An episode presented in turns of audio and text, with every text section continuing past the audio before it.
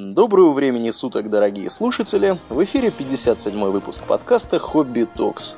С вами его постоянные и бессменные ведущие Домнин и Аурлиен. Спасибо, Домнин. В прошлый раз, точнее, в позапрошлый раз, мы, в общем-то, разбирались со способами, которыми древние люди, да и не особо древние люди могли не вступая в непосредственный контакт с противником, изничтожать этого самого противника. То есть прометательное стрелковое оружие до изобретения всяческого там пороха и огнестрельного, как следствие оружия. Сегодня мы эту тему логически развиваем в первые огнестрельные образцы, скажем так, дистанционного вооружения. О чем мы, Домнин, сегодня вот будем в рамках этой темы говорить? Мы поговорим о прогрессе огнестрельного оружия, начиная с э, распространения пороха в Европе и кончая примерным периодом наполеоновских войн.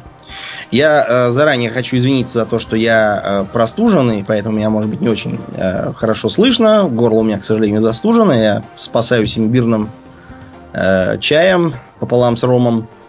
Вот. И я надеюсь, что не очень буду кашлять, мешаться. А я надеюсь, что у тебя рома не так уж много в твоем чае. Ну, что, что мы доведем этот подкаст до конца. Нет, там всего-то капелька.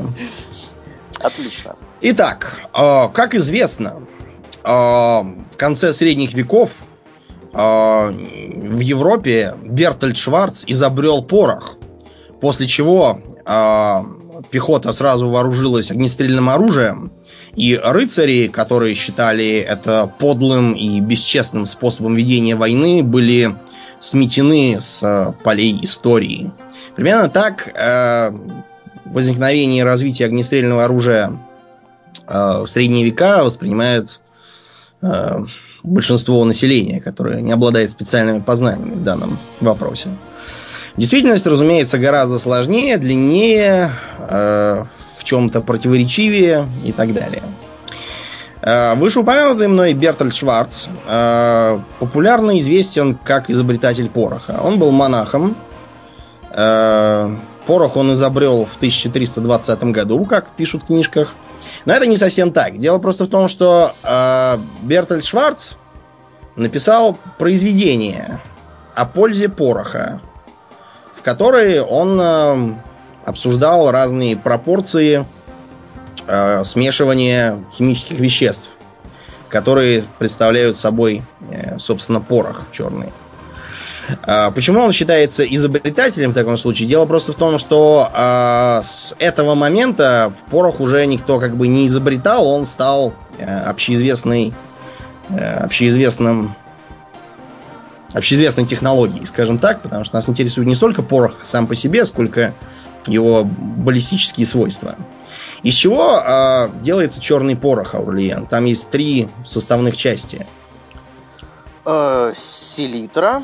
Обязательно. Калиевая, которая... Да. Э, уголь и сера. Да, и сера. Все эти три части имеют совершенно особые э, свойства, которые в смеси позволяют э, черному пороху иметь баллистические свойства. И даже некоторые фугасные. Дело в том, что э, сера исключительно легко загорается и быстро горит. Э, те, кто пользовался хоть раз жизни спичками, с этим спорить не начнут. А уголь представляет собой, э, хоть и не так здорово горящее, но зато э, выпускающее очень много газа при горении топливо. Это же углерод, да, он выпускает углекислый газ при окислении. Горение есть окисление. А чтобы окисление происходило, нужен кислород, который изрядно выделяет селитра. Э, при этом, скажем, э, в греческий огонь селитру клали тоже поэтому же, потому что э, применялся он на флоте и горел даже под водой или там под дождем. Соответственно, в замкнутом пространстве ствола с более или менее герметичного своего кислорода хватить не могло, и нужна была обязательно селитра. Первыми пороховое оружие применили, наверное, ну, я имею в виду из более-менее массового э, образца, французы во времена Столетней войны. Э, я имею в виду ручное, разумеется, огнестрельное оружие, потому что, скажем, э, пушки применялись и раньше, в начале 14 века. Но к концу его, особенно в связи с, с разгоранием Столетней войны пушки и э, разнообразное, пока еще самодельное и такое э, нестандартизованное ручное огнестрельное оружие стали постепенно завоевывать себе место под солнцем. Например, э, одним из известных конфликтов с применением полевых пушек была так называемая битва селедок, которая произошла когда произошла-то? Ну, неважно, когда. Факт то, что это был конфликт между э, английским обозом, который вез э, припасы съестные, главным образом бочки с селедкой. Э, потому что тогда был пост, и можно было кушать только рыбу. И против них выступили французы и шотландская рыцарская кавалерия, значительно превосходившие их числом и имевшая при себе полевую артиллерию. Англичанами командовал сэр Джон Фастельф, э, которому удалось э, применить свое немногочисленное огнестрельное оружие, э, разместив его на возвышенности за повозками с селедкой, ну и, разумеется, применив длинных лучников, которые у него были, и перед этим укрепив под подступы к холму кольями. Это бы, скорее всего, ему ничем не помогло. Потому что у французов все равно был перевес в артиллерии. Они могли их там просто разутюжить всех на этом холме. И оставшихся добить без всякого труда. Но э, французов подвели шотландцы, которые понесли здесь непонятно зачем э, рубить английскую шваль. Uh-huh. Так, хотели на них отыграться, э, попали под обстрел своих же, в результате чего пришлось прекратить. Все полегли от э, внезапного ожесточенного обстрела с холма. И э, в результате численное преимущество французов превратилось наоборот э, в... Как это называется? Ну, в общем, они его утратили и потерпели поражение. Сэр Джон Фастельф э, прославился в веках. Э, правда, почему-то вместо того, чтобы его славить, его осрамили. Те из вас, кто читал Шекспира, могут вспомнить, что там есть такой персонаж, как Фальстаф. Э, толстый пьяный дурак, Э, который все время жрет, пьет, расписывает несуществующие подвиги, э, пытается всячески зашибать деньги и титулы, ничего не делая, и в результате э, обычно прогорающий или там попадающий в тюрьму или еще что-то с ним случается. Вот, так что э, делай после этого добро своей стране. А, первым образцом Э, полевого ручного оружия стала бомбарделла, она же петриналь, она же просто по-русски ручница. Ну, я думаю, понятно, почему она ручница. Э, слово это изначально, я так подозреваю, чешское, потому что именно чехи в начале 15 века, во время гуситского восстания, начали массово применять э, ручницы. К нам оно попало через поляков, которые очень любят звук «ж», и называли его ружница, ну и поэтому у нас, видимо, слово оружие и появилось. А может да. быть и нет, не знаю. Скорее всего. Скорее всего. Ручница представляла собой что? Э, фактически она выглядела как маленькая бомбарда.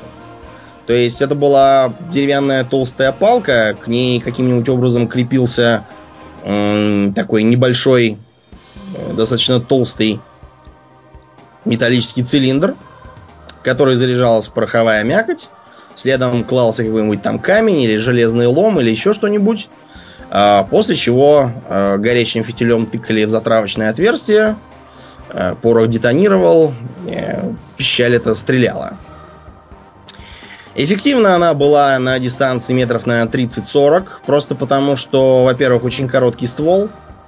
С длинным она была бы слишком тяжелой. Во-вторых, тогдашний порох был еще довольно неэффективным и сгорал медленно и неравномерно. Дульная скорость составляла всего метров 100 в секунду. Это, конечно, много, но можно и сильно лучше. Точность, разумеется, тоже в никуда. И дело тут не только а, в том, что ствол короткий, а прицела нет, а дело еще и в том, что сама по себе стрельба была крайне неудобной. Эту палку, которая заменяла у нее ложе, надо было держать обеими руками и упирать себе в пузо. А, при этом часто бывало так, что фитилем тыкал не сам стрелок, а специально назначенный э, запальщик какой-нибудь, который где-то на 10 стрелков был один, перебегал между ними с горячим фитилем и помогал им стрелять. Просто потому что одной рукой ее было удержать трудно. Отдачу она давала такую, что ну, слишком худосочным стрелкам ее вообще старались не давать. А вооружать их каким-нибудь арбалетом или чем-нибудь в этом духе. Просто потому что очень легко могла свалить с ног или отбить все кишки. Тем не менее, на противников гуситов их ружницы производили неизгладимое впечатление – а, и неоднократно приводили сторонников Яна Жишки к победе. А, правда, лично по-моему, в летописях слишком уж преувеличиваются успехи огнестрельного оружия в победах гуситов. Тут скорее надо искать причины в комплексе разных факторов. Это и разобщенность их противников – и бестолковость командования немецких рыцарей. Потому что рыцарями командовать вообще очень трудно. Они малоконтролируемые, недисциплинированные. А, это высокий боевой дух повстанцев. Это их религиозное рвение, в то время как у их противников рвение было в основном в области карманов и кошельков. А, это и патриотический подъем в Чехии.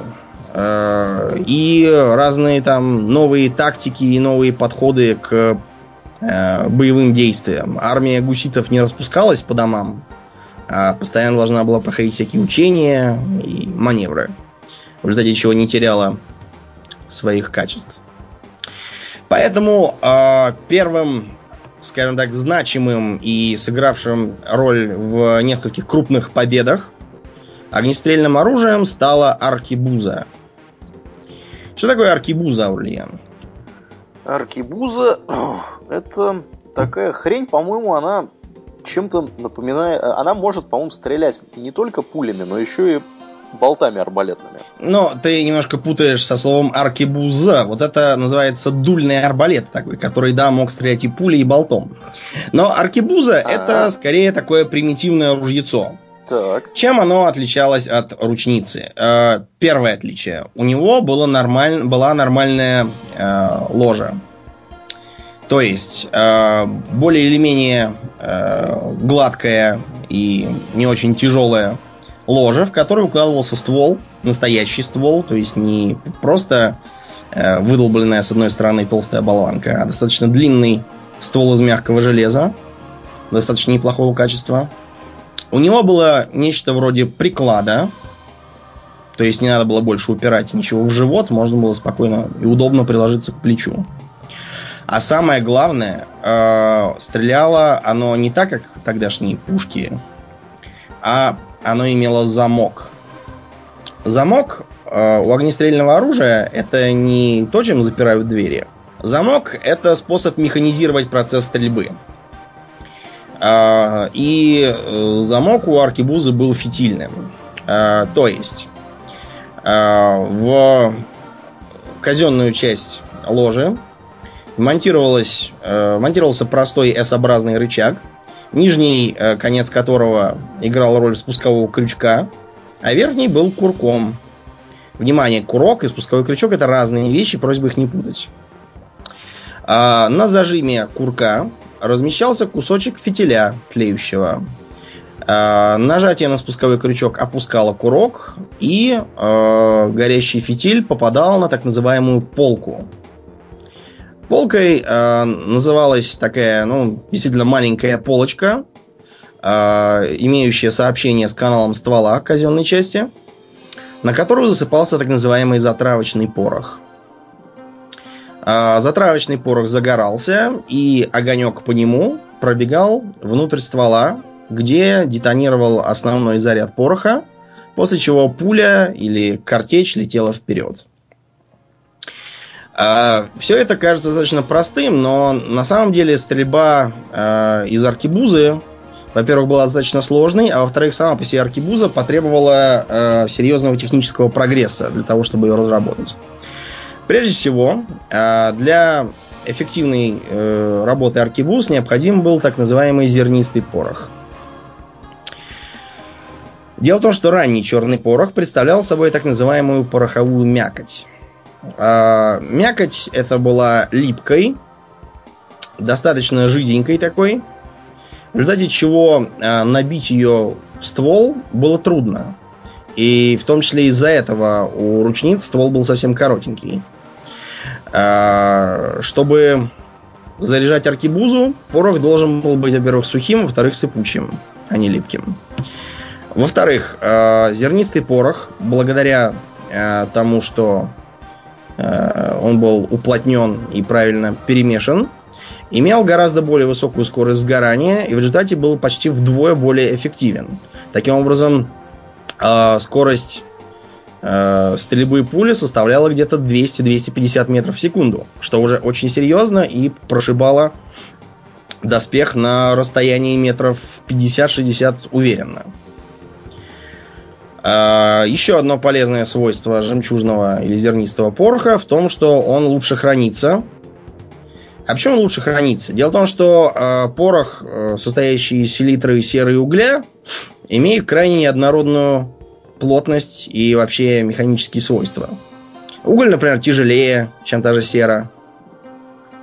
В результате э, старинный черный порох, долго находясь э, в хранении, а особенно при перевозке по кочкам на коне там или на телеге, неизбежно начинал портиться в результате того, что более тяжелые фракции опускались под действием силы тяжести вниз, а более легкие оставались наверху. Поэтому получался не порох, а какой-то слоистый пирог – который, разумеется, э, баллистических свойств уже не имел. А, кроме того, у аркибузы было то важное преимущество, что э, из нее уже можно было вести сколь-нибудь эффективный залповый огонь. Дело просто в том, что фитильный замок с полкой э, срабатывал достаточно быстро. Ты нажимаешь на спуск, фитиль тыкается, порох загорается, бум, выстрел. А вот э, чтобы залпами стрелять из ручницы, это надо было молиться о том, что э, пропитанная селитрой палочка правильно вошла в затравочное отверстие, что там порох не отсыпался от нее, что она не потухнет там, пока ты ей тыкаешь. В общем, э, это все зависело от кучи факторов. И сколь-нибудь эффективную стрельбу залпами из ручницы было вести нельзя, в то время как Ракибуза давала такую возможность. Первым э, громким успехом аркибузиров была так называемая битва при Павии. Когда 3000 аркибузиров, ну вот везде написано 3000 аркибузиров, на самом деле там еще было, по-моему, 1005 кавалерии, ланскнехт и бог знает кто еще. Э, факт тот, что э, французские рыцари, насчитывавшие 8000 человек, э, были разгромлены под плотным огнем аркибузиров. А как выглядел тогдашний стрелок с огнестрельным оружием. Ну, а вот, Аурлиан, помнишь, когда там всякие соколиные глазы в кино про индейцев показывают, у них обязательно на поясе висит такой рожок. Да, что, да, что да. это за рожок за такой? Ну вот там, наверное, что-то они сыпучие как раз и хранят. Там порох и да, да. есть. Это очень удобный э, способ ношения пороха. Тем не менее, отмерять э, заряд пороха на глаз было признано неэффективным. Из-за этого аркебузиры, а впоследствии мушкетеры, носили на себе э, бериндейки, они же бандерильи, то есть такие перевязи.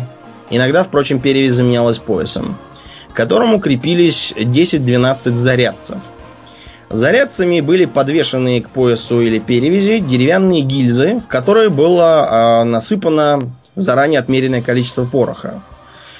Это позволило заметно ускорить процесс перезарядки в ходе боя и исключить разные неприятные конфузии с неправильно отмеренным зарядом. Потому что если пороха получится слишком мало, то, э, как вариант, пуля может не вылететь и застрять. Если его будет слишком много, то есть все шансы, что э, казенная часть ствола лопнет и тебе выбьет глаза. В лучшем случае. В худшем убьет насмерть. Э, кроме того, обязательно на поясе у мушкетера или аркибузира висел мешочек с пулями, а также с пыжами. Что такое пыжа, Урлен? Пыж? Я плохо знаком с тем, что такое пыж. Что такое пыж? А, пыж это такой м- кусочек войлока или, скажем, э, материи какой-нибудь такой ворсистой или даже комочек бумаги, но это, правда, уже более поздняя эпоха, потому что бумага была дорогая, который э, перекрывает собой канал ствола, затыкая его, и обеспечивает обтюрацию. То есть э, отсутствие щелей между э, порохом и э, пулей и стенками, внутренними стенками канала ствола. Таким образом, газы не утекают впустую в ствол, и все работают на то, чтобы толкать пулю. Кроме того, а, второй пыш часто забивался поверх пули, но чтобы в процессе беготни с ружьем она тут не вывалилась. А, в том числе пыш был очень полезен при стрельбе дробью, потому что дробь-то уж точно выкатится, если ружье наклонить. Со временем стало очевидно, что аркибузы, к сожалению, не оправдывают себя в противостоянии новым латным доспехам. Э, как я уже сказал в начале, э, идея о том, что рыцари якобы все сразу перестрелялись после появления огнестрельного оружия, и их доспехи стали бессмысленными, это глупость. Доспех прекрасно продолжал совершенствоваться чуть ли не 200 лет после э, появления огнестрела на поле боя, и именно, в общем-то, оно его и толкало вперед.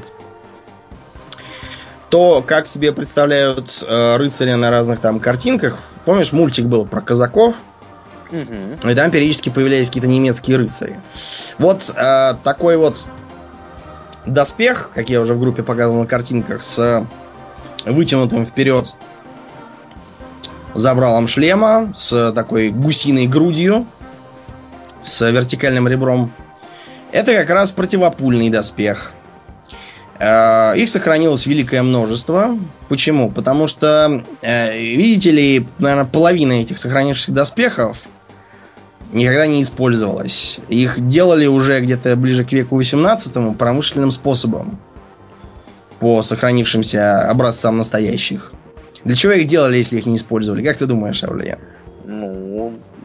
Хороший вопрос. Может быть... А, чтобы ставить его на углах в купленному прогоревшего барона замке. Я так и подумал, да. Да, и говорить, что вот, у меня предки-то были рыцари, ого-го. Ага. При том, что на самом-то деле вы просто э, разбогатевший на земельных махинациях э, ростовщик, купивший себе дворянство, герб и все остальное.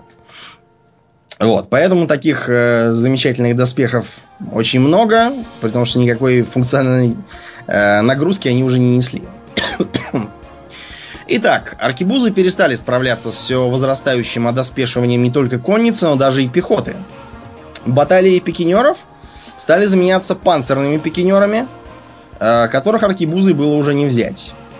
И следующим э, этапом развития огнестрельного оружия стал мушкет.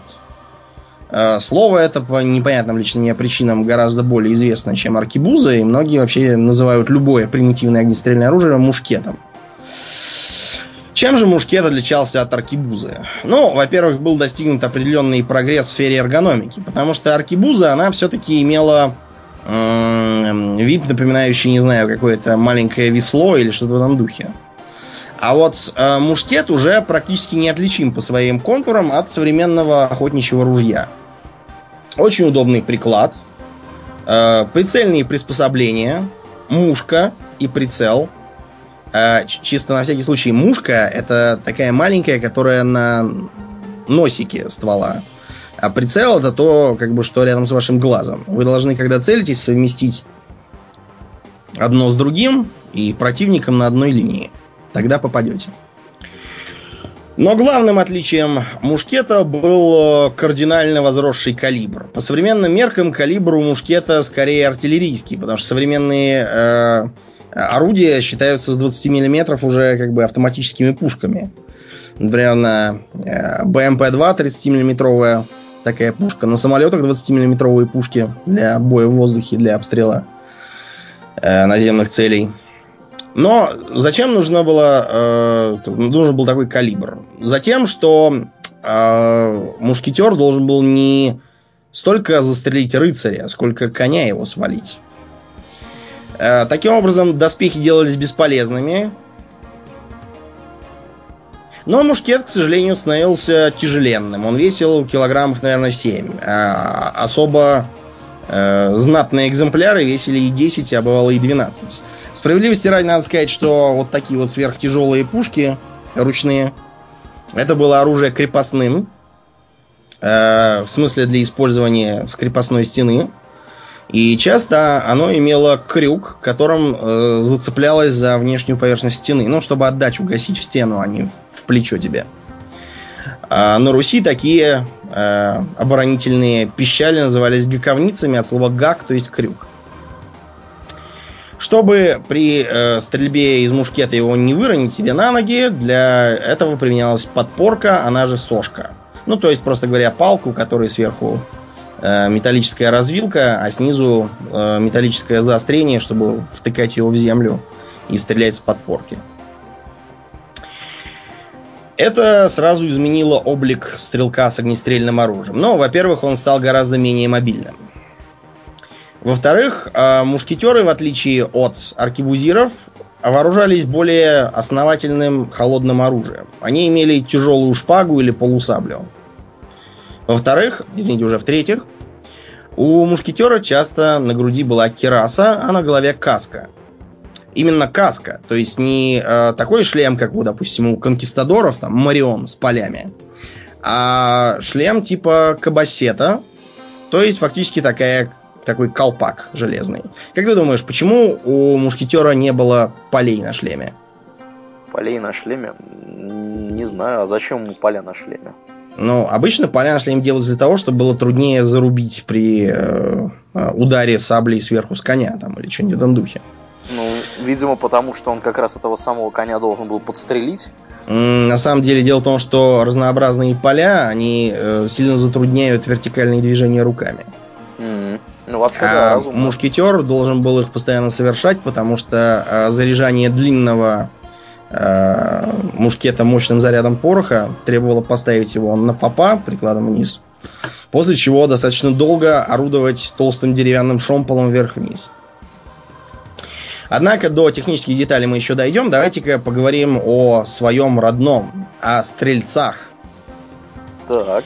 В средневековой Европе того периода было три страны, имевших э, огнестрельное оружие в массовом порядке. То есть не 10% солдат, а по крайней мере 25-30.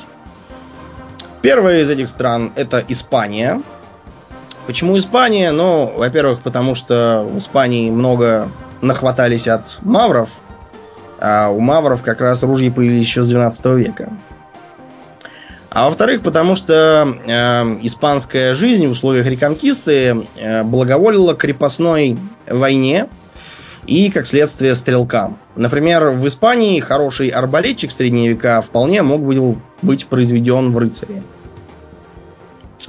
Возможно, поэтому в Испании развелось столько безземельных и безденежных идальго, которые потом ломанулись в Америку грабить индейцев. Вторая армия это была Польша. А третья это армия Ивана Грозного, это стрельцы. Чем помимо э, пищали, как у нас их называли, э, проще говоря, мушкета, вооружался стрелец Аурлиен? Ну, обычно их изображают такими вот мужиками, во-первых, с пищалями, да, как ты уже сказал. Да, обязательно. А во-вторых, ну, не знаю, как эта штука называется. Бердыш эта штука называется. Вот, вот, точно. Что такое бердыш? Ну, это вот такой топор длинный. Да, я бы сказал скорее секира, потому секира, что бердыш да. это оружие сбалансированное для того, чтобы биться им двумя руками. И техника боя несколько более изощренная, чем обычным топором. Бердыш нужен был стрельцу в как бы двух целях. Э, цель номер один это, разумеется, для ближнего боя. А вторая цель это как замена подпорки для ружья. Таким образом, стрелец был достаточно универсальным солдатом и мог э, биться в любом качестве, которое от него требовалось на поле боя. Минусом стрельцов было то, что мушкеты их были достаточно низкого качества по сравнению, скажем, с тем, что было в той же Испании или в Германии. Качество это предполагало то, что, во-первых, они очень тяжелые сравнительно, а во-вторых, для такого веса имели, ну, достаточно небольшой калибр и мощность. Справедливости ради надо сказать, что для стрельцов это было не очень-то и нужно, потому что основными противниками московского государства были э, разнообразные легкие кавалеристы с э, степей, э, а также поляки, которые тоже уже к тому времени стали переходить на более легкую кавалерию. Бердыши и их использование получили самые разные оценки э, современников. Одни говорили, что это очень хорошее оружие, другие, что по сравнению с алибардистами или полноценными пикинерами эти бердыши ничего не стоят. Но, видимо, выводы делались по результатам удачи или неудачи в конкретной битве. А в играх, что интересно, эти стрельцы постоянно попадают в разные неприятности. Помнишь, была такая игра «Казаки», европейские войны. Да, да, да. Их, по-моему, было несколько этих казаков всяких. Да, там были потом еще аддон был, а потом была вторая часть, которая кардинально другая была. Ну, неважно. Факт ага. тот, что э, там можно было, если играть за Россию, воевать с использованием стрельцов. Э, стрельцы эти имели бердыши и правильно их использовали как подпорку, но почему-то отказывались ими сражаться в ближнем бою и вообще никакого противодействия противнику в этом случае не оказывали. Я помню, очень удивлялся, почему так сделано. С другой стороны, в э, стратегии Empire Total War тоже можно играть за Россию, примерно в том же временном промежутке. И там тоже были стрельцы, которые так и называются. Городовые стрельцы. А, вот тут они бердышами орудовали ого-го, но при этом почему-то, хоть и стрельцы, не имеют никакого стрелкового оружия. А, что это за странный такой подход, я уж не знаю. Почему у них то одно отбирают, то другое. Не повезло стрел- стрельцам. А, мушкет, помимо а, того, что требовал изменить а, подход к оснащению и вооружению мушкетера, еще и достаточно долго перезаряжался, что вызвало э, необходимость в новой тактике. Несмотря на то, что в э, изображении киношном баталий того периода мушкетеры палят чуть ли не как из пулемета, вот, а в реальности за битву делалось, ну, выстрелов 5 в лучшем случае. Да, например, в битве при Кессингене в 1636 году за 8 часов боя мушкетеры произвели всего 7 залпов. Ну, объясняется это тем, что, э, собственно, чтобы перезарядить оружие, требовалось очень много времени, и кроме того, э, я так понимаю, что они все-таки занимались сами перезарядкой. Да, разумеется. Перезарядкой они занимались сами. А чтобы перезарядить мушкет, нужно было после выстрела а, поставить его, как я уже сказал, на попа, а, высыпать из а, гильзы отмеренную дозу пороху в ствол, после чего сунуть туда пыш, поверх него пулю, взять толстый деревянный шомпол и постепенно вбивать пулю вниз. Почему постепенно, а не так, как это в кино изображается, потому что она могла застрять. Свинец мягкий, свинец очень легко может деформироваться, э, заклинить в стволе. И для этого на подразделение мушкетеров полагалось иметь 3-4 так называемых дульных штопора. Дульным штопором называли устройство для извлечения таких застрявших пуль. После этого поверх пули э, часто еще вбивался еще один пыш. э, мушкет поднимался в рабочее положение, устанавливался на сошку. А, из пороховницы подсыпался порох на полку. А, фитиль в случае необходимости разжигался снова. Для этого у типичного мушкетера был с собой, так сказать, э, основной запас горящего фитиля. Он мог крепиться к шляпе или мог висеть в такой э, э, металлической гильзе с дырочками для вентиляции на шее где-нибудь или на поясе держаться. А, кроме того, а, часто бывало так, что рядом находился специально обученный мужик, который как раз занимался оперативным предоставлением горящих фитилей. После этого надо было спустить курок и произвести выстрел. Выстрелы производились только залпами и только по команде. Связано это было как с низкой точностью отдельных выстрелов, так и с тем, что мушкетер, производя все эти сложные манипуляции, он ну, меньше всего думал о том, как там в кого попасть. Его, он должен был постоянно держать в уме сложный технический процесс заряжания и стрельбы, потому что нарушение его условий очень легко могло привести, ну, в лучшем случае к безнадежной поломке оружия. А почему это плохо, Аурлиен? Если, если оружие поломалось, Да. так это ужасно. Мало того, что пехотинец стрелять не может, так еще придется, если он останется в живых, э, его как-то вооружать заново, а это очень даже недешево. Да, это тем печальнее, что вооружать заново придется ему у себя самого. Дело в том, что армии той эпохи, они не походили на современные, где ты приходишь, тебе выдают э, все, начиная с трусов камуфляжного цвета и маек, и скончая оружием и снаряжением всем, какое тебе необходимо. А вот тогда, когда ты записывался в наемное войско, тебе выдавалась энная сумма денег, объяснялось, чего от тебя требуется по уставу, э, в смысле материального обеспечения, и ты отправлялся это все приобретать. Регулярно проводились смотры. Для этого специально э, обученные люди, называвшиеся каптенармусами, то есть буквально капитанами над оружием, э, регулярно устраивали смотры и проверяли, правильное ли у них там оружие, в исправном ли состоянии, достаточной ли длины, мощности, калибра и всего остального.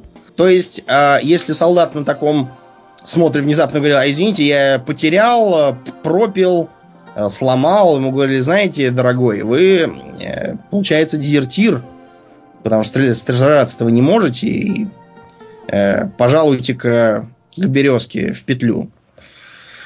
Вот, поэтому для мушкетера поломка оружия дорогостоящего и труднозаменимого э, была катастрофой. Обращались они с ним очень аккуратно и бережно. А, со временем стало очевидно, что э, тактика каракалирования, то есть, проще говоря, э, постоянно сменяющих друг друга шеренг мушкетеров, когда задние заряжаются, а передние стреляют, хотя и обеспечивает достаточную скорострельность для борьбы с э, кавалерией, все же не дают достаточного наступательного э, моментума, так сказать, импульса. Э, Дело в том, что это очень сложный строй, требует э, ювелирной выучки, очень хорошего командования и э, беготни вперед-назад не подразумевающий. Поэтому мушкетеров от внезапных нападений должны были защищать, во-первых, пикинеры, а во-вторых, некоторые другие виды солдат, например, те же рандаширы, то есть солдаты с круглыми щитами рандашами и тяжелыми тесаками. Кавалерия к тому времени тоже начала осваивать э, огнестрельное оружие в своих формах. И э, самый славный из этих форм стал пистолет. Пистолет, я так подозреваю, называется э, в честь местечка Пишталь, тоже в Чехии. И первоначально представлял собой просто маленькую такую аркибузку, которую можно было держать одной рукой. Но самым главным отличием пистолета от других видов тогдашнего оружия был его замок. Это не был фитильный замок, просто потому что, ну, представьте, вы э, скачете на коне, на вас достаточно тяжелый еще доспех, и как вы будете возиться с фитилем с каким-то, подсыпать какие-то порохи затравочные, э, на ветру этот фитиль у вас будет гаснуть, э, поджечь вы его не сможете, в седле вам надо конем править. В общем, э, у вас есть только одна рука. И тут нам на помощь приходит Титан Возрождения по имени Леонардо да Винчи.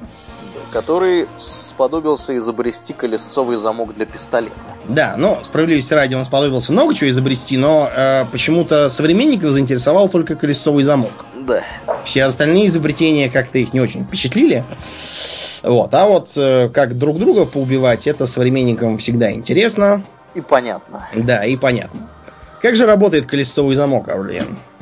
Колесовый замок называется так потому, что он заводится ключом. А И что именно там завод, так сказать, делает? Вот, подсказка. Подсказка хорошая, да. Мгм. Я вот сейчас смотрю на схему колесового э, замка. Честно говоря, Ты лучше посмотри на схему китайской зажигалки из ларька. э, В этой китайской зажигалке есть колесико, которое я только что пощелкал перед микрофоном. А, Это колесико играет роль э, модифицированного огнива.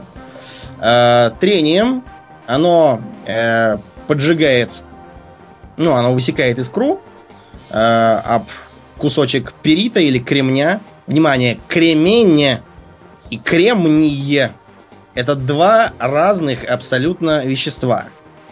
Я вас прошу это не путать никогда, потому что мы регулярно видим то какие-то э, средневековые кремниевые пистолеты, э, еще бы, не знаю, там, титаниевые шпаги какие-нибудь и э, ванадиевые алебарды. Ну да. То наоборот начинаются какие-то кремневые транзисторы, э, вытесанные мастерами племени серого бобра. Где-то на Аляске, очевидно. Или э, знаменитый э, вот этот э, уже заколебавший меня на занятиях урок каждый раз, когда я э, спрашиваю у студентов своих, где делаются в США всякие IT-технологии. Они говорят, в Силиконовой долине. Да, но Силиконовая долина – это долина Сан-Фернандо, где порноиндустрия. А IT делают в Кремниевой долине. Запомните это. Силикон и силикон – это разные вещи, пишется по-разному. Итак, колесовый замок был замечателен тем, что э, для приведения его в действие нужно было только пальцем пошевелить, и можно было через несколько секунд ожидать уверенно выстрела. К сожалению, на этом его плюсы заканчиваются, начинаются минусы. Минус номер один уже упомянул Ауралия. Во-первых, необходимо заводить его ключом. Э, вы просто представьте себе, как вы в условиях войны, э, допустим, представьте, что вы солдат, и вам выдали эм, заводной паровозик, который надо периодически заводить и пускать поездить. Вот э, примерно так же обстояло дело с колесовыми замками. Ключ этот, разумеется, было легче легкого куда-нибудь потерять. Э, новый, чтобы сделать, нужно было идти к специально обученному мастеру, какому-нибудь там часовщику, например. Э, дальнейший недостаток. Э, нагар очень быстро забивал тонкий механизм, и где-то каждые два десятка выстрелов его желательно было разобрать, прочистить, промазать и собрать обратно. Это, во-первых, далеко не всем тогдашним кавалеристам было по силам. Э, во-вторых, э, в полевых условиях тоже легче легкого потерять какой-нибудь там болтик. И все, пистолет бесполезен. Э, ну и последний недостаток, как вы уже, я думаю, догадались, из такого сложного и тонкого устройства, он был страшно дорогой. Чтобы его приобрести, нужно было выложить серьезные деньги. Именно из-за этого, например, в пехоте пистолеты Э, появились только, наверное, во времена гражданской войны в США. Уже совершенно другую эпоху. Э, пистолеты достаточно быстро стали э, основным оружием кавалериста, заменив в этом качестве пику. Рейтары подъезжали к вражеским пикинерам, доставали пистолеты и начинали так методично их расстреливать. Минус пистолета в том, что если мушкет мог прибить сразу там двух-трех солдат при удачном попадании из пистолета, можно было рассчитывать прибить только одного. Поэтому рейтары носили сразу по несколько, по 2, 4, иногда по 5, по 6 пистолетов. А также э, охотно покупали разные технические диковинки, связанные с попытками сделать пистолет многозарядным оружием. А, давайте-ка подумаем, какой самый э, простой и тупой способ сделать э, дульнозарядное э, оружие, стреляющим хотя бы два раза, а не один? Сделать два дула? Два ствола, больше Два ствола, да, да, да. Да, так появились двуствольные пистолеты. Чуть позже двуствольные карабины. Карабин это укороченное оружие специально для кавалеристов. Слово карабинер, кстати, оно именно от этого рода войск. Э, кавалерии средней тяжести, которые э, имели карабины, несколько пистолетов. Э, вариант номер два. Дело в том, что два ствола, они как бы вдвое тяжелее и вдвое массивнее. И хотя совершенно точно известные и трехствольные пистолеты, и четырехствольные пистолеты, их громоздкость сделала их не очень удобными. А, поэтому появилась мысль какого-то неизвестного Кулибина сделать следующим образом. А, вместо нескольких стволов сделать несколько курков, расположенных последовательно на э, стволе. То есть, э, оцените хитрость. Э, мы засыпаем первый заряд пулю, прокладываем пыжом. На него еще один заряд пулю прокладываем пыжом. И еще третий заряд пулю прокладываем пыжом. После этого мы э, хотим, если хотим стрелять, спускаем передний курок, который передним зарядом стреляет, освобождая путь для э, среднего заряда. Потом э, спускаем средний курок. И, наконец, э, после этого спускаем курок традиционный, который стреляет последним зарядом. Замечательное приспособление, конечно, но, э, во-первых, очень много возни с перезаряжанием. А во-вторых, в горячке боя очень легко забыть, сколько у тебя там осталось еще выстрелов. И случайно нажать не на тот спуск. Как ты думаешь, что тогда будет? Я думаю, разорвет пистолет. Да, это, руку это оторвет. хорошо, если только пистолет разорвет, а не Да. тебя еще вместе с ним. Да. Помимо а, карабинов, для вооружения кавалеристов применялись также а, тромбоны и мушкетоны, они же бландербассы. Тромбоном назывался такой э, длинный, достаточно массивный пистолет с раструбом на конце, как у трубы, да? Мгм. который предназначался для стрельбы картечью. Э, Раструб на конце у картечного оружия средних веков нужен для того, чтобы э, дробь лучше разлеталась, она и так хорошо разлетается, а для того, чтобы, э, сидя в седле и одной рукой что-то там насыпая, не попасть мимо дула и засыпать именно в широкий раструб.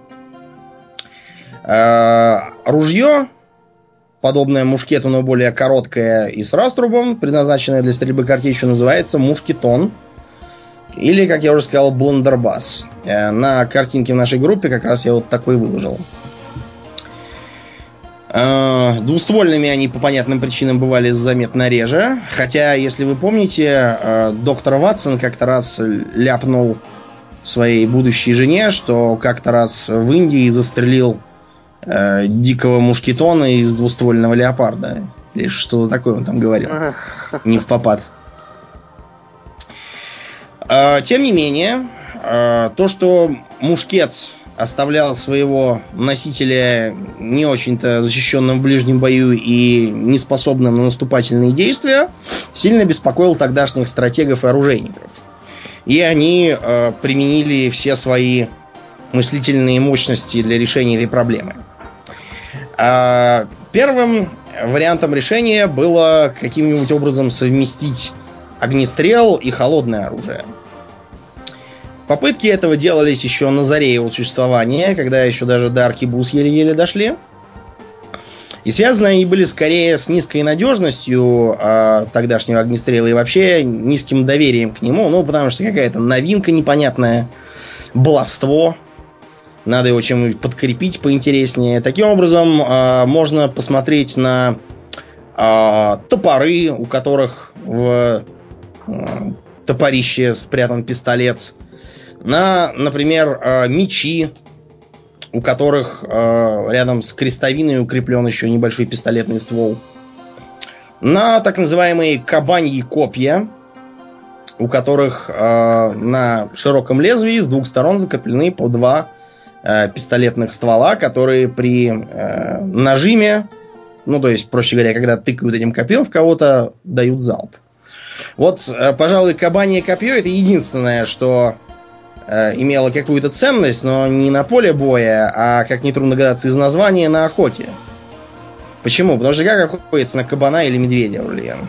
Ну, я не знаю, как охотится на кабана, но традиционно на медведя вроде как с рогатиной ходят. Да, да. Ну, то есть с толстым очень копьем, Мгм. э, которым э, ждут, пока этот медведь или кабан на него напорится, после чего его либо стреляют из арбалета вплотную, либо бьют по башке топором там каким-нибудь, либо что-то еще с ним придумывают. Ну вот, и такое кабанье копье позволяло еще один, э, еще, еще, так сказать, э, два повреждения ему нанести. Это было очень кстати, потому что что медведь, что кабан э, крайне малоприятные звери. Если вдруг у вас там копье не сработает как надо, не туда попадете, там, допустим, по Мгм. кости скользнет, Мгм. то дело ваше очень печальное. В общем, были разные попытки и придумки. Э, например, пытались приваривать к э, стволам мушкетов лезвия от бердышей и алибард. Получалось посредственно, просто потому что лезвие мушкета делалось из мягкого железа, и особо им не порубаешь. Ты его либо погнешь, либо сломаешь.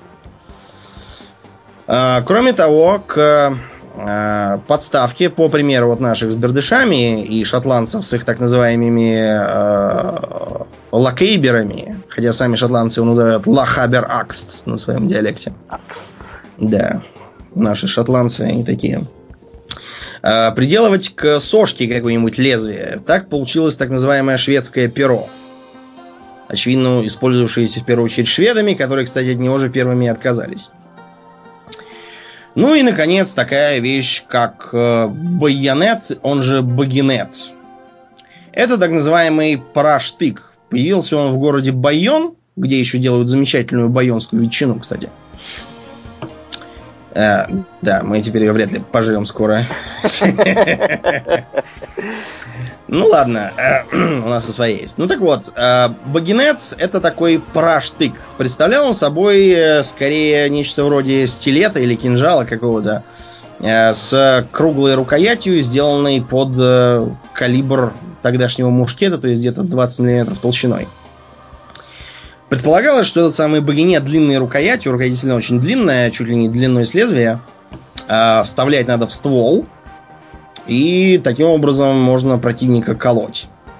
Э, минус, я думаю, очевиден. С ножом в стволе особо не постреляешь. Ну да. То есть предполагалось, что дав залп вплотную, мушкетеры тут же сунут туда багинет и побегут вперед. Но это, к сожалению, работало гораздо хуже, чем э, на бумаге, потому что, ну, во-первых, очень легко можно, э, дав залп по скачущей кавалерии, банально не успеть вставить багинет и выставить перед собой штыки. А во-вторых, потому что этот багинет постоянно то вываливался, то ломался, то еще что-то с ним случалось. Э, сказывалось отсутствие стандартизации, потому что э, какой там мушкет калибр имеет, это вопрос очень открытый. И будет ли этот байонет конкретно в нем держаться, тоже неизвестно никому. А почему у мушкета была такая странная, странная и непонятная для сегодняшнего мышления разнообразие в калибрах? А, дело просто в том, что где-то каждые 20-30 выстрелов в моем стволе, в ствольном канале, скапливался пороховой нагар. Не забываем, что порох был все еще черный. Это вам не блестит. И нагар где-то выстрелов через 30-40 э, практически забивал ствол до невозможности в него вбить пулю.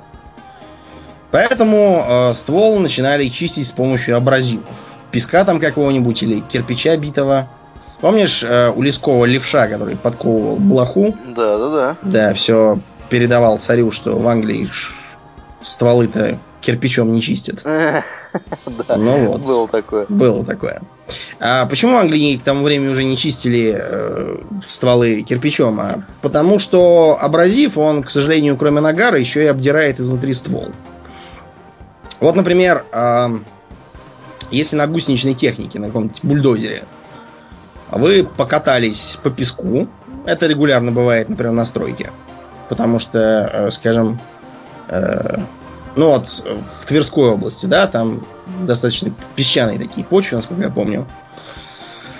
Э, этот песок, он достаточно быстро изотрет пальцы на гусеницы, поэтому они начнут провисать, и придется все это заменять. Заменять пальцы, гусеницы снимать. Ну да.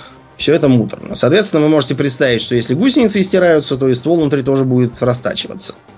Проблема номер два. А, этот ствол, когда растачивается, он растачивается неравномерно. Потому что, а, как бы, когда а, вы по нему чисто механически гуляете шомполом с присыпанной пудрой, у вас будет сильнее растачиваться рядом с дулом, ну, просто потому что вы на него нажимать будете, постоянно задевать за стенки немного сильнее. Э, а вот посередине растачиваться он будет слабее. Из-за этого э, выйдет так, что калибр э, вашего ствола получится неравномерным, и надо будет рассверливать. В результате э, у старого ружья калибр был всегда гораздо больше, чем у нового. И э, подобрать такой байонет, чтобы подходил всем и каждому, было нереально. Итак, мы с вами постепенно подходим к э, решению проблемы малоподвижных мушкетеров. Да. Решение проблемы, в общем-то, достаточно простое.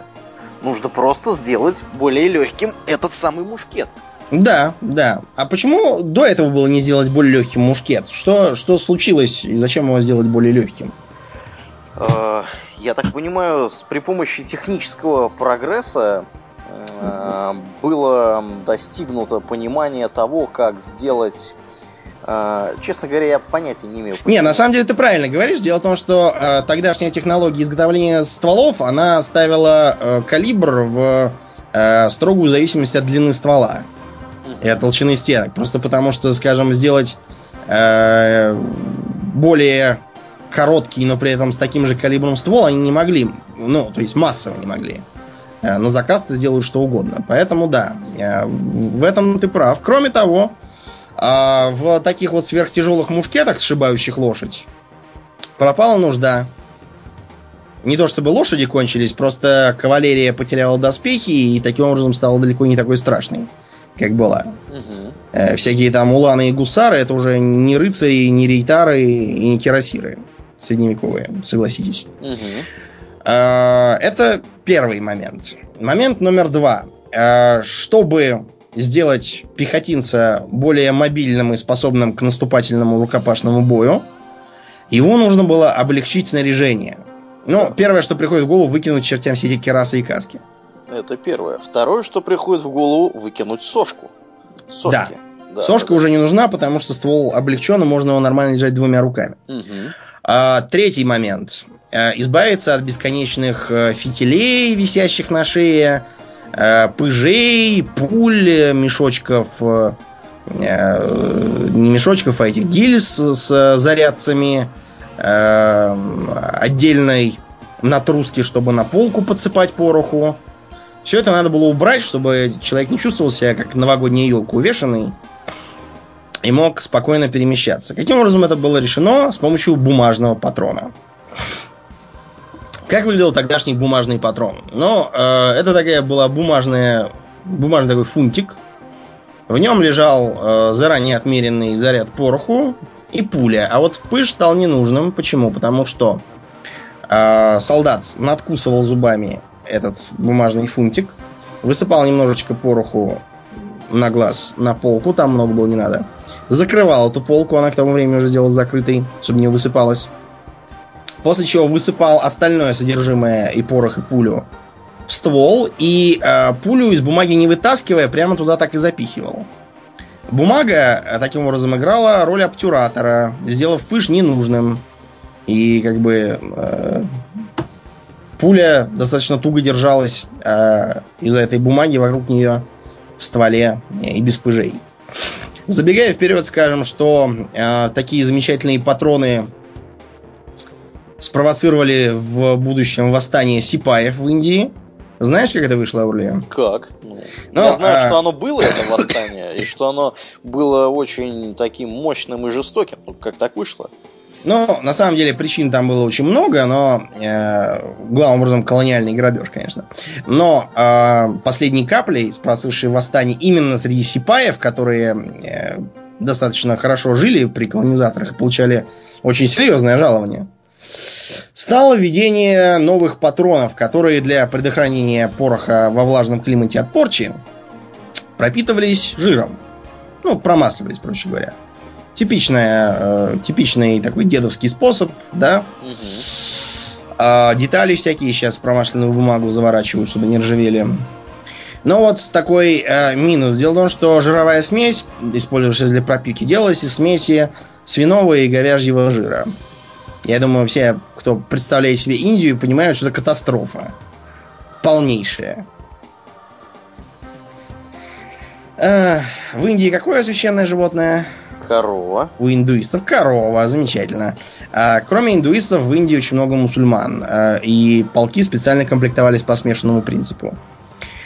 А, у мусульман свинья съедобная? Нет, не чистая считается. Да, да, да, да. Поэтому э, гениальная конструкция этих патронов немедленно превратила в смертельных врагов британской э, Остинской империи весь личный состав э, туземных войск. Потому что ни те, ни другие э, брать в рот пропитанные э, салом священного или нечистого животного, смотря по э, верованиям бумагу, ну, не могли никак. Это проще застрелиться сразу. Ну и вот из-за массовых отказов пользоваться таким оружием и требований выдать старое, э, начались попытки их там всех арестовывать, сажать, разжаловать и вешать, ну и понеслось.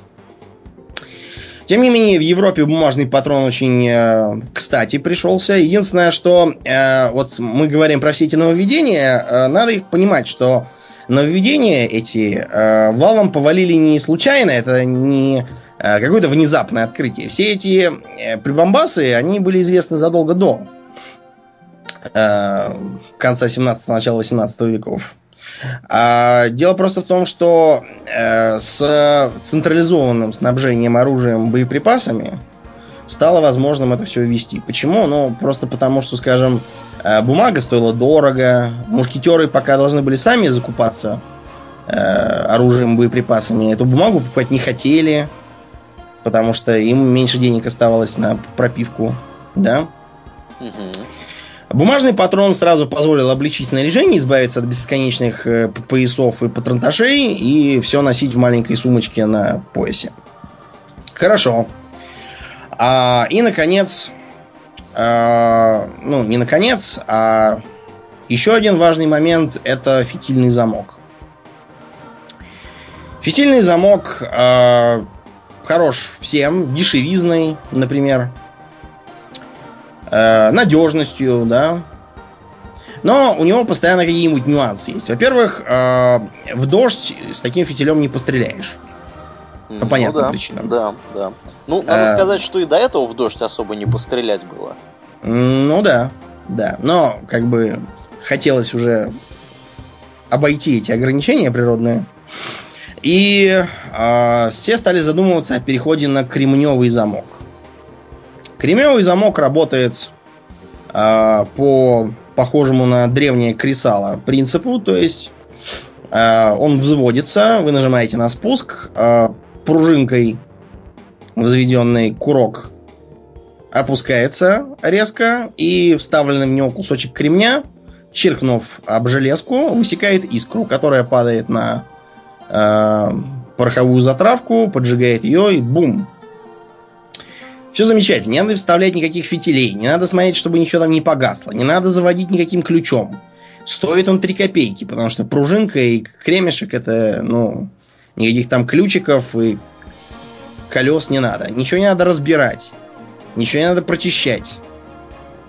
И тем не менее была одна проблема. Дело в том, что э, те, кто пытался добыть э, огонь с помощью кресала, например, туристы так часто делают угу. на случай, на случай, если там спички отсыреют, берут с собой кресало. Э, все, я думаю, помнят, что эти искры высекаются трудно, э, регулярно оказываются слишком слабыми, и огонь не загорается. Таким образом, получалось, что на каждые четыре выстрела кремневый замок давал одну осечку. Казалось бы, ну, ерунда, взвел заново и стреляй. Это же не на охоте, где птица там улетит, пока ты взводишь заново, или тигр тебя там какой-нибудь съест. А, например, а, гражданин а, Ливингстон, который по Африке ездил, как-то раз пошел стрелять льва, и, в общем, из-за осечки чуть его лев не съел. Здорово довольно его покалечив. Ему травму плеча, по-моему, так и не вправили до конца жизни для залповой стрельбы это катастрофа. Почему? Потому что салат стреляет только по команде. Э, получится, что четверть полка не выстрелила по техническим причинам. И для них нужно давать какую-то отдельную команду.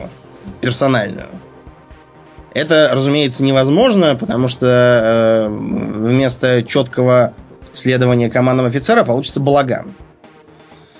Э, из-за этого Кремневый замок э, повсеместно запрещался к использованию в наемных королевских армиях. В смысле, именно как бы у солдат. То есть для личного пользования кремневые замки можно было хоть э, покупаться. Чтобы решить эту проблему, э, какими-то немецкими оружейниками был разработан так называемый батарейный замок, которые были добавлены э, более э, рациональные, там какие-то у них были углы наклона. Э, кремень бил не просто по бортику, а, а по особой скобе. Он, к сожалению, был, во-первых, больше, а во-вторых, мог поломаться, в нем там были всякие гвоздики и болтики. Вот. Но зато он был раза в два, наверное, надежнее, и осечка давалась где-то на 8-10 выстрелов, не больше. Э, кроме того, такой замок э, был слишком тяжелым и массивным и мешал установке прицельных приспособлений. Но к тому моменту э, в массовых вооруженных огнестрельным оружием армиях стали задумываться о том, целесообразно ли вообще эти прицельные приспособления ставить на стволы. Потому что точность стрельбы все равно осталась крайне неудовлетворительной. А, почему? Ну, мы уже объяснили, что это, во-первых, гладкоствольное оружие. А, пуля не стабилизируется, летит как хочет. Во-вторых, она сделана из мягкого свинца, без всякой оболочки, разумеется. При вбивании ее туда шомполом она деформируется. Она облеплена бумагой, что тоже не добавляет ей аэродинамических качеств. А, кроме того, а, неоднократно расточенный и рассверленный ствол внутри не очень ровный. Ну и, наконец, последняя проблема – это регулярное использование штыка. А, штык, появившийся на замену байонету, тоже далеко не сразу нашел свою роль. Дело в том, что первой затеей Э, направленный на повышение эффективности байонета, э, было ввинчивание его в канал ствола. То есть, проще говоря, на рукояти наносилась резьба, такая же резьба нарезалась внутри ствола, и можно не бояться, что он выпадет. Все это, опять же, было прекрасно только на бумаге, а вот потом оказалось, что после того, как несколько раз выстрелишь, э, разогреется ствол от пороховых газов, ты ввинчиваешь этот байонет, бьешься с противником, потом пытаешься вывинтить, а ствол-то остыл уже, и резьбу намертво заклинило, угу. и ружье можно, получается, то ли выкидывать, то ли не знаю, что с ним делать. Поэтому от этой идеи тоже придется отказаться. А, чья-то светлая голова наконец озарилась идеей, что ствол надо крепить как-нибудь снаружи ствола. И э, э, были разработаны сразу несколько моделей. Например, Э, штык, который вставлялся в специальное гнездо на э, ложе внизу э, от. Также был более популярный впоследствии кольцевой штык, который надевался поверх ствола таким кольцом и фиксировался поворотом. Штык этот уже утратил форму клинковую, а резать им было нельзя, и приобрел игольчатую, как правило, граненую форму. Как ты думаешь, почему именно такую? А, ну, проще, наверное, его, собственно, крепить. Не обязательно. А, да, понятно, что он такой легче будет, но дело в том, что колющий э, штык можно сделать банально длиннее, Э, вернее, заколоть противника. Ну и, наконец, колющие раны, они гораздо опаснее. Колотые, извините, раны. Колотые, да, э, да. Гораздо опаснее, чем резанные или рубленые. То есть, погоди, до этого штыком предполагалось наносить рубленые раны? Нет, не предполагалось, просто клинок-то был ножевой.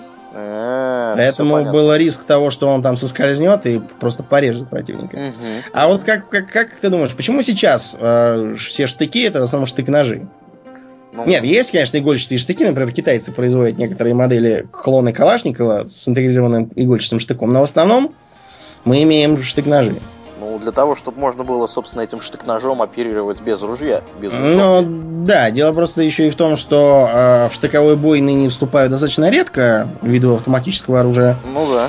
И штык-нож, он выполняет все больше хозяйственные всякие нужды, типа там э, стропорезов всяких на нем, пил для того, чтобы там ветки какие-нибудь для маскировки резать. Ну, в общем, вы поняли. Часовых снимать, опять же. Попробуйте граненым штыком без рукояти кого-нибудь зарезать вручную. Это дело, конечно, э, допустимое, но не самое благодарное. Таким образом, э, появилась фузея. А, Фузея стала, наверное, апофеозом развития кремневого ружья. Она имела более э, скромный по сравнению со средневековым мушкетом калибр. Ей можно было легко пользоваться э, двумя руками, вполне среднему по физическим показателям солдату. Она имела достаточно э, серьезную мощность и бездоспешных ввиду изменения времен противников оно валило сразу. Можно было даже не Э, не сомневаться. А, к нему крепился штык, в результате чего а, пехотинец перестал быть беззащитным. А, оно имело также вместо старинного деревянного шомпола, который из-за того, что дерево материал хрупкий, был очень толстым и поэтому неудобным. Его приходилось таскать там то под мышкой, то за поясом, то еще где-то, что мобильность не добавляла. Вместо этого у э, новых фузей появился металлический шомпол, очень тонкий, но железо же не сломается, удобный и убирающийся под стволом в ложу ружья. А,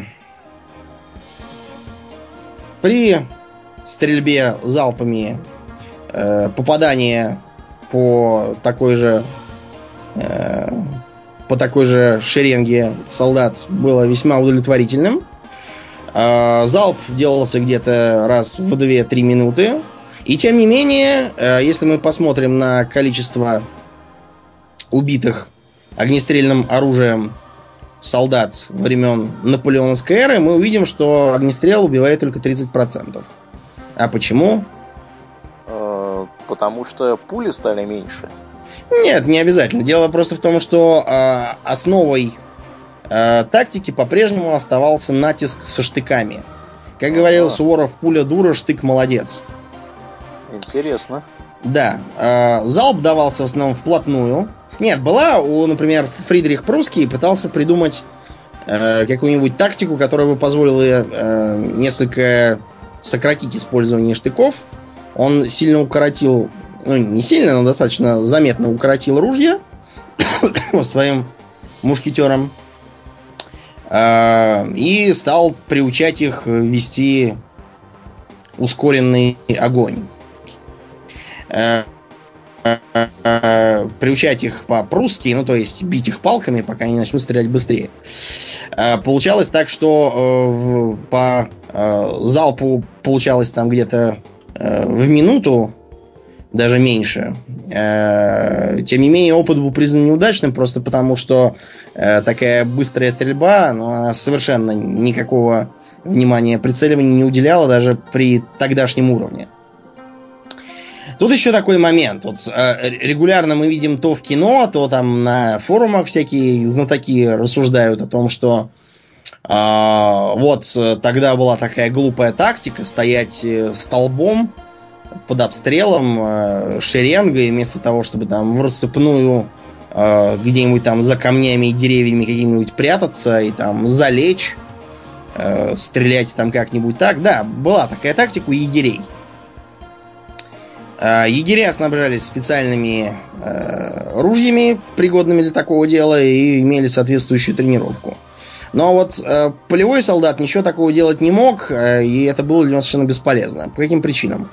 Во-первых, мы уже сказали, что э, с точки зрения э, кучности боя тогдашнего оружия, э, по современным меркам он не выдерживал никакой критики. Э, ввиду деформаций, рассверливаний, э, периодически погнутых при штыковых ударах стволов. Ну, вы представьте, что у нас конь с гусаром скачет, да? Ружье вполне может немного погнуться. Угу. Внешне это будет не бросаться в глаза, но пуля полетит с заметной погрешностью. Прицельных приспособлений не было. А, стрелять из э, такого мушкета, скажем, лежа или даже сидя, или там перебегая с места на место, было невозможно. Просто потому, что как вы будете заряжать-то? Его надо ставить обязательно прикладом вниз и шомполом вбивать пулю. Э, Лежа вы это сделать, ну, конечно, сможете, но время это у вас займет раз в пять больше. Таким образом теряется всякий смысл. Тогда оружие стали пытаться э, разбивать на разные типы. Например, для драгун более короткие карабины, для э, каких-нибудь там полевых егерей более длинные, чтобы они могли вести э, огонь по индивидуальным целям с более или менее приличным успехом. Э, для, скажем, э, пехоты длинноствольные, потому что для них это важно при отбивании атаки кавалерии, чтобы конь был остановлен подальше от тушки солдата. Но все это, опять же, было только на бумаге. Дело в том, что э, оружие в изрядной мере в армии того же Суворова представляло собой э, результаты переделок и модернизации древних мушкетов э, под современные фузеи. Какие-нибудь там э, трофеи, захваченные у неизвестно кого, у турок там, допустим, каких-нибудь. Э, всякие там э, пищали тоже переделанные под современное оружие. В результате получалось, э, что либо вам досталась какая-нибудь э, слоновьих размеров древняя пищаль, там, стрелецкая, которую переделали под современный калибр, в результате у нее отдача стала такая, что вы себе набьете язву на плече от постоянных ударов прикладом. А если вам досталась какая-нибудь там э, татарское ружьецо, то, боюсь, э, встречи с тяжелой кавалерией вы можете не пережить. Просто потому что пулька из такого ружья э, коня не свалит, и вас просто сомнут. Э, апофеозом этого стало пришествие к нам Наполеона. Почему, как ты думаешь? Потому а, что Наполеон да. припер с собой 12 языков угу, с самым угу. разнообразным вооружением загадочного происхождения – Э, добрался до Москвы, после чего все это здесь бросил нам и убежал. Э, оружие досталось нам. Э, вы скажете, а почему было бы его не выкинуть там или не утилизировать? Дело просто в том, что, скажем, ополченцы, тоже участвовавшие в боях, огнестрельного оружия не имели вовсе, а вооружались древними пиками что отрицательно сказывалось на их боевой эффективности и выживаемости. Поэтому тут каждое ружье было на счету. Вот как-то э, так старинный огнестрел и развивался вплоть до изобретения капсульных замков, которые позволили сразу нивелировать и необходимость э, дульного заряжания, и проблемы с строгим положением при стрельбе. Дело в том, что э, из кремневого ружья, чтобы выстрелить э, эффективно, нужно было держать в горизонтальном положении. Если вы там стреляете куда-нибудь вверх или вниз, то очень легко порох мог загореться, так ничего и не выстрелить. А капсюли эту проблему убирали. После чего появились нарезы. В Крымской войне э, английские и французские снайперы с помощью нарезных штуцеров, как они там назывались, э, могли всячески нам вредить, например, убивать офицеров, выбивать орудийную прислугу, будучи вне досягаемости стрельбы из наших гладкостволов. Если вы почитаете, например, воспоминания Льва Толстого, он да, еще был молодой, о Крымской войне, то увидите, что э, солдаты были вынуждены промазывать э, стволы своих гладкоствольных мушкетов наполеоновской поры сальными огарками, чтобы у них пуля не застревала. И, в общем, как раз тогда стало ясно, что эпоха э, потомков мушкета безвозвратно ушла, и балом начинают править винтовки. На сегодня, пожалуй, все. Я напоминаю, что это был 57-й выпуск подкаста «Хобби Токс», и с вами были постоянные ведущие Домнин и Аурлиен. Спасибо, Домнин. Всего хорошего, друзья. Пока.